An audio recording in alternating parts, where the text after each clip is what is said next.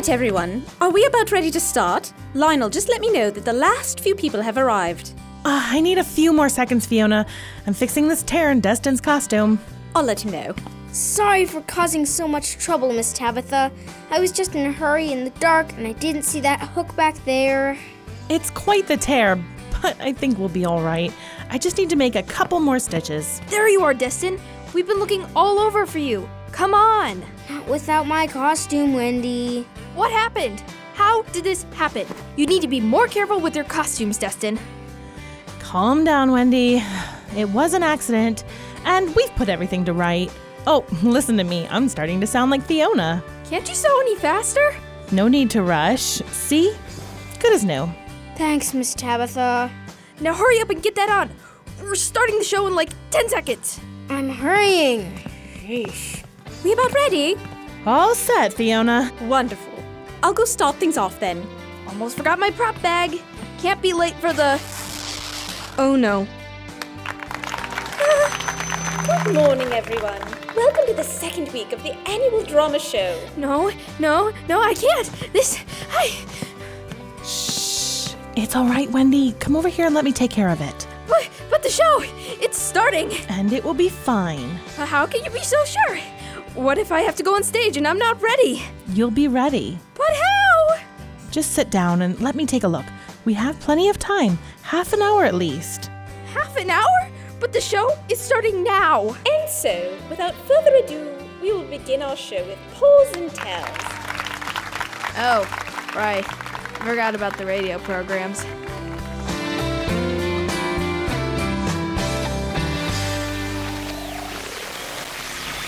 And now from the garage of Lionel Jacobs comes the jocular drama, The Foolish Actor, an adapted biblical teaching about imitating Christ. Once upon a time, in a small town, there was a young actor. Young is my name. I'm actually in my late teens, practically ancient. Uh huh. this actor's life dream was to go to Hollywood and become a movie star. I'm sure you can do it, Sonia. I believe in you. Mom, not in front of everyone. You're embarrassing me. You're an actress, Sonia. You've got to get used to being embarrassed from time to time. Mom! One day, Sonia was watching her favorite show on TV when a rich movie producer came onto the screen. Hello there. Are you an actor who wants to be rich and famous? Yes? Well, we have got some good news for you. You do? That's right. Next year, we will be hiring experienced actors for roles that will make them not only rich, not only famous, but both. Dates and websites can be found at this website. Hope to see you there. I'll be there. I've got to get ready. I've got to study and buy the tickets and memorize lines. After all, an actor prepares. For the next few months, she did prepare. She read textbooks on acting, listened to podcasts about acting, and watched documentaries, biographies, and commentaries on acting. By the time I get to Hollywood, I'll have everything I need right up here. Look out, stardom. I'm on my way. Soon the day of auditions came. Goodbye, dearest. Have fun and good luck.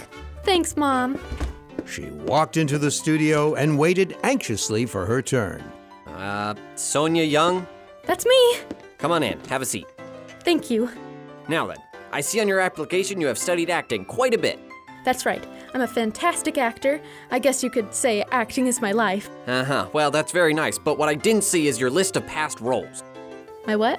Past roles, your repertoire, your experience. What have you acted in already?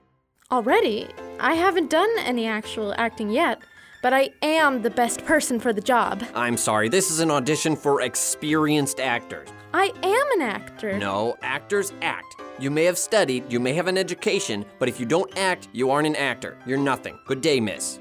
But I. The moral is God does tell us to do good deeds, to know His Word, and to teach others about Him.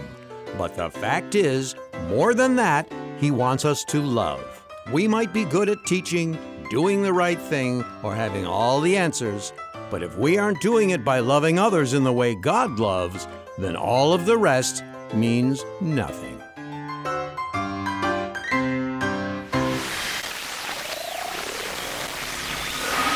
And now, From the garage of Lionel Jacobs comes the splendid poem, The Foolish Fool, an adapted biblical proverb about mockery.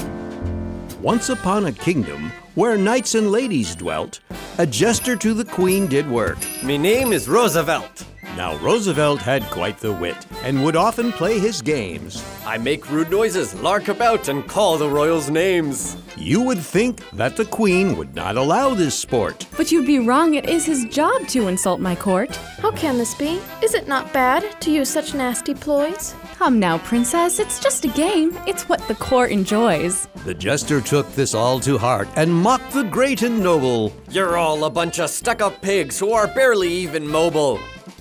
It means they can't walk. That's really mean. The princess said, You ought to be ashamed. Never mind, my dear, he hardly can be blamed.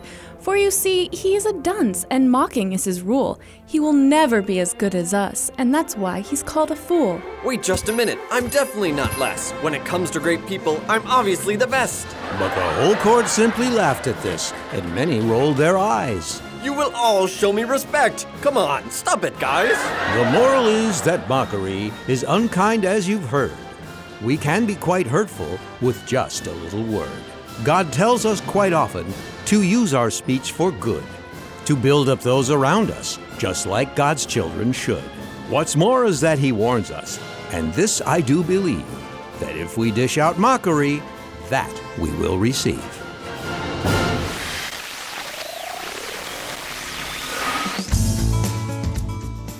Thank you ever so much.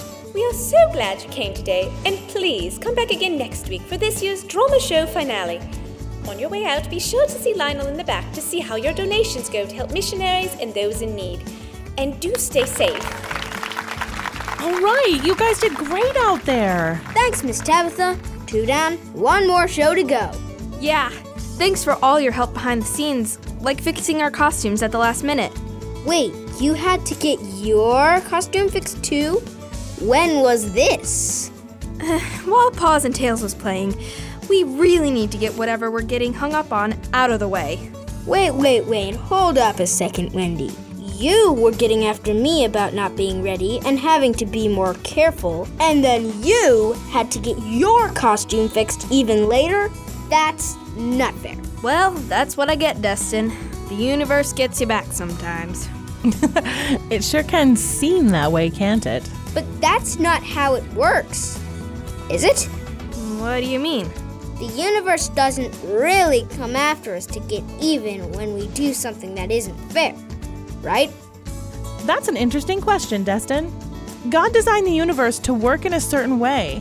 And in the Bible, he tells us that if we do good things, good things will generally come of it. And if we do bad things, we can expect it, it won't go well. Where does the Bible say that? Luke 6, for one, but there are several places in Proverbs that talk about this. The way God explains it is when we do things, it's like we're planting seeds. If we plant thistles and thorns, are we going to get fruit bushes from it? Well, when you put it that way. So, to wrap it all up, you get what you give out. Or, as the Bible puts it, you reap what you sow. Unlike you, Huh? you sow what we rip. I don't get it. Yeah. And with that, I think we'd better clean up and get ready for next week's show.